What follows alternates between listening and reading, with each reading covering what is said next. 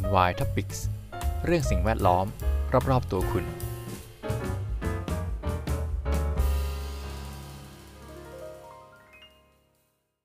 สวัสดีครับ NY Topics อยู่กับผม พีทันสติพันธิพักดีครับ วันนี้ก็เข้าสู่เนื้อหาขอบ 27 บ้างนะครับ คือผมมาบิดพิวมาหลาย EP ละ มาสรุปกันนะครับ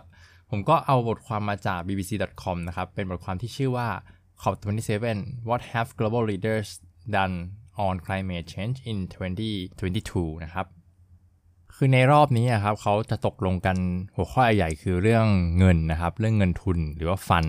ที่จะช่วยประเทศต่างๆ ที่รับผลกระทบจาก climate change ได้เหมือนแบบฟื้นฟูอะไรเงี้ยนะฮะ ก็มีการตกลงกันว่าจะสร้างกองทุนช่วยประเทศเหล่านี้ แต่พวกเขาไม่ได้พูดถึงเรื่องการลดการปล่อยก๊าซเรือนกระจก หรือ emission เพิ่มเติมแต่อย่างใด ข้อตกลงนี้ก็ผ่านมา 1 ปีแล้วนะครับ หลังจากที่จัดที่กลาสโกแล้วก็มีการที่ณณปีนั้นนะครับ มีการบอกว่าจะลดกี่เปอร์เซ็นต์ก็คือเหมือนเพล e ก็คืออความความสมัครใจอะที่จะลดการลงทุนหรือว่าการใช้ถ่านหิน แล้วการตัดไม้ทำลายป่า หรือว่าเพิ่มพื้นที่ป่าไม้ แล้วก็เกี่ยวกับเรื่องเงินด้วย ซึ่งต่างๆประเทศเขาก็ มาเล่านะครับว่าเออเขามีความพยายามทำอะไรไปบ้าง หลังจากที่ตกลงกันไว้ที่เขา26 ที่ผ่านมาที่กาสโก โดยจนถึงตอนนี้นะครับ ผู้เชี่ยวชาญก็บอกว่าโปรเกรสในปี 2022 เนี่ยมันค่อนข้างช้า แล้วแต่ละประเทศพวกผู้ที่ดูแลประเทศนะครับ government หรือว่ารัฐบาลก็ถูกเบี่ยงเบี่ยงเบนความสนใจไปที่วิกฤตพลังงาน แล้วก็เกี่ยวกับเรื่องการเงิน ก็คือเหมือนอาจจะแบบไม่ได้สนใจเรื่อง climate เรื่องสิ่งแวดล้อมขนาดนั้นนะครับ เพราะว่าในปีที่ผ่านมามันก็ค่อนข้างมีหลายเรื่อง เรื่องเรื่องสงครามทำมาสู่ปัญหาการขาดแคลนพลังงาน แล้วก็มีเรื่องเศรษฐกิจด้วยนะครับอย่างที่เห็นข่าวทั่ว ๆ ไป ทาง UN ก็ได้ออกมาเตือนว่าโลกกำลังมุ่งสู่ภัยพิบัติถ้าเป็นอย่างนี้ต่อไป แต่ก็ยังมีแสงแห่งความหวังนะครับ เนื่องจากว่า US ก็ได้มีการ US ก็คืออเมริกานะครับ ได้มีการออกกฎหมายใหม่เกี่ยวข้องกับ climate change แล้วก็ในบราซิลก็มีการเปลี่ยนรัฐบาล ซึ่งก็มีความหวังว่าจะปกป้องดูแลป่าอเมซอนที่เป็นเหมือนปอดของโลกเนี่ยให้มันดียิ่งขึ้นนะครับ ลดการตัดไม้ทำลายป่าตรงบริเวณนั้น ทางบทความก็ได้ระบุเจาะจงผู้นำของประเทศทั้งหมด 7 7 ประเทศนะครับ 7 พื้นที่ เป็น key player นะครับเป็นตัวหลัก ว่าทำอะไรกันไปบ้างนะครับณปัจจุบันนี้ ซึ่งผมขอสรุปนะครับก็จะมีประเทศจีนสหรัฐอเมริกา ยุโรปสหราชอาณาจักร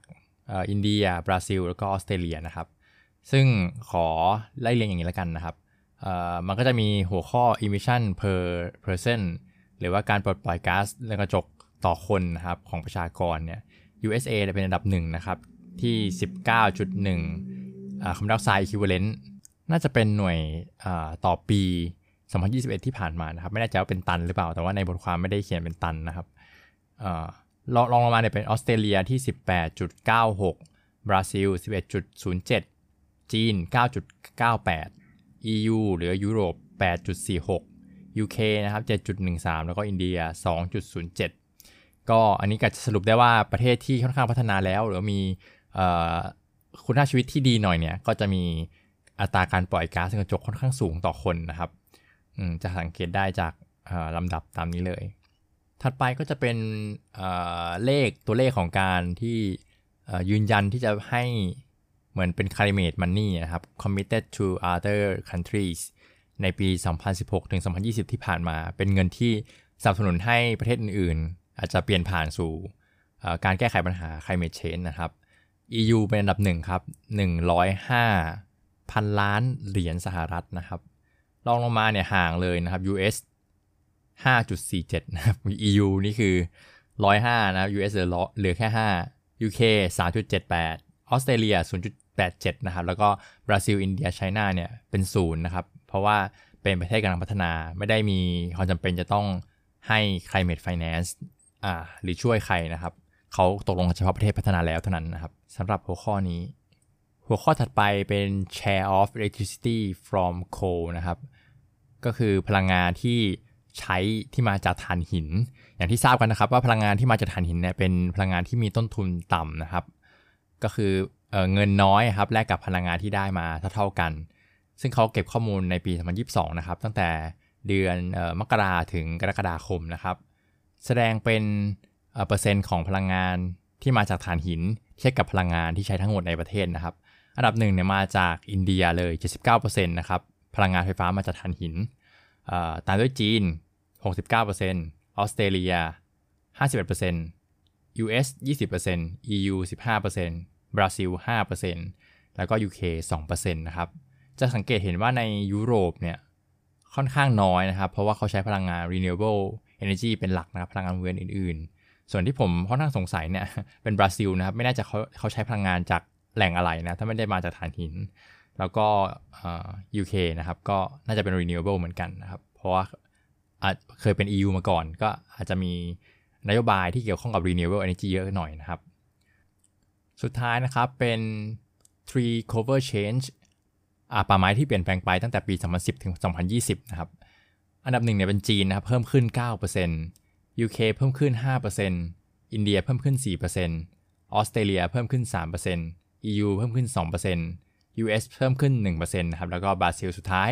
ลดลง 3%นะครับแต่3%เนี่ยค่อนข้างมีนัยยะนะครับ เพราะว่าบราซิลเป็นมีเป็นประเทศที่มีพื้นที่ป่าค่อนข้างมากนะครับ ลดลง 3%เนี่ยก็เเห็นภาพชัดเลยนะครับ มาเจาะลึกในแต่ละประเทศกันบ้างนะครับ ว่าในรอบปีที่ผ่านมาทำอะไรกันบ้างนะครับ เขาโจหัวว่า USA a climate leader again ใครโคชมาร์นะครับ คือเป็นเป็นผู้นำอีกแล้วเหรอ หรือเปล่าอย่างนี้นะ ก็คือในในปีที่ผ่านมานะครับ อเมริกาก็ได้มีการเปลี่ยนแปลงพอสมควรนะครับหลังจากปีที่แล้ว ได้มีการปล่อยกฎหมายใหม่ที่เกี่ยวข้องกับการต่อสู้กับปัญหา climate change นะครับ วัดจากการที่มีการปล่อยกฎหมาย หรือว่าเป็น act ก็คือเหมือนกฎประกาศนะครับ เกี่ยวกับการลดเงินเฟ้อ ซึ่งภายในประกาศนั้นก็มีเรื่องเกี่ยวกับภาษีที่เกี่ยวข้องกับ climate change ด้วยนะครับ เป็นการควบคุมการปล่อยก๊าซเรือนกระจก ซึ่งจะสามารถลดการกระจกลงได้ 40%ภายในปี 2030 นะครับ อีกความตั้งใจหนึ่งก็คือการตั้งเป้าหมายที่จะให้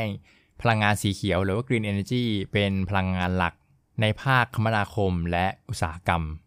ที่เห็นชัดที่สุดอาจจะเป็นเรื่องของภาคผู้บริโภคนะครับ ก็คือจะมีการลดหย่อนภาษี หรือว่าเรียกว่า tax credit สำหรับคนที่ซื้อรถ EV นะครับ เป็นจำนวน 7,500 เหรียญสหรัฐ หรือประมาณ 267,825 บาท ค่าเงินไทยเทียบกับสหรัฐ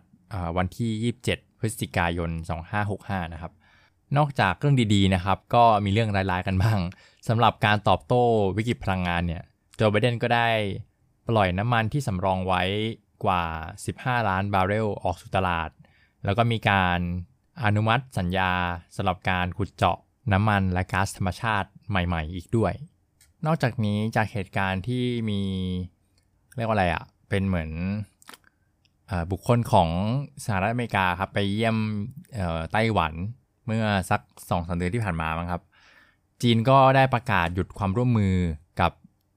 สหรัฐอเมริกาที่เกี่ยวข้องกับ climate change ทั้งหมด ซึ่งก็ยิ่งทำให้การแก้ปัญหา climate change เนี่ยมันช้าลงไปอีกนะครับ แต่สัญญาณก็ถึงเครียดน้อยลงหลังจากที่โจไบเดนแล้วก็สีจิ้นผิงเนี่ยได้เดินทางมาพบเจอกันได้มาประชุมกันที่การประชุม G20 เมื่อสัก 2 อาทิตย์ที่ผ่านมานะครับ ก็อาจจะดีขึ้นแล้วมั้งสถานการณ์ของจีนกับสหรัฐนะครับ มันก็มีผลเกี่ยวกับภัยไม่ใช่ของโลกด้วยนะครับ เพราะว่าทั้งสองคนนี้ก็เป็น ผู้ปลดปล่อยก๊าซคาร์บอนไดออกไซด์หรือก๊าซเรือนกระจกเนี่ยสูงสุดติด top อะครับติด top 10 นะครับ แล้วก็มีอำนาจมีศักยภาพในการปรับปรุงแก้ไขอะไรบางอย่าง แล้วมันสมผลกระทบต่อคนทั้งโลกได้มากที่สุด เรียกได้ว่ามากที่สุดเป็นอันดับต้นๆแล้วล่ะนะครับสำหรับเรื่องเงินทุนที่จะให้ประเทศกำลังพัฒนาใช้ฟื้นฟูผลกระทบที่เกิดจาก climate change เนี่ยทาง US ก็ไม่ได้ให้ เท่าที่ควรนะครับ ซึ่งก็อาจจะทำให้เหมือนเป็นตัวอย่างที่ไม่ดีให้กับประเทศอื่น ๆ ใน COP27 นะครับ ที่อาจจะเสนอสนับสนุนเงินในกองทุนดังกล่าวนะครับ โอเคครับสำหรับ EP นี้ก็น่าจะจบลงตรงสหรัฐอเมริกานะครับ เดี๋ยวตอนถัดไปเนี่ยจะเป็นของ UK EU อินเดียบราซิล แล้วก็ออสเตรเลียนะครับอ๋อจีนด้วย ก็จะเป็นตอนถัดไปนะครับ รู้สึกว่าค่อนข้างยาวแล้วเดี๋ยวไว้ต่อกัน EP หน้านะครับผม ขอบคุณที่ติดตามสำหรับ part แรกนะครับแล้วมาต่อ part สองครับ สวัสดีครับ NY Topics เรื่องสิ่งแวดล้อม รอบๆตัวคุณ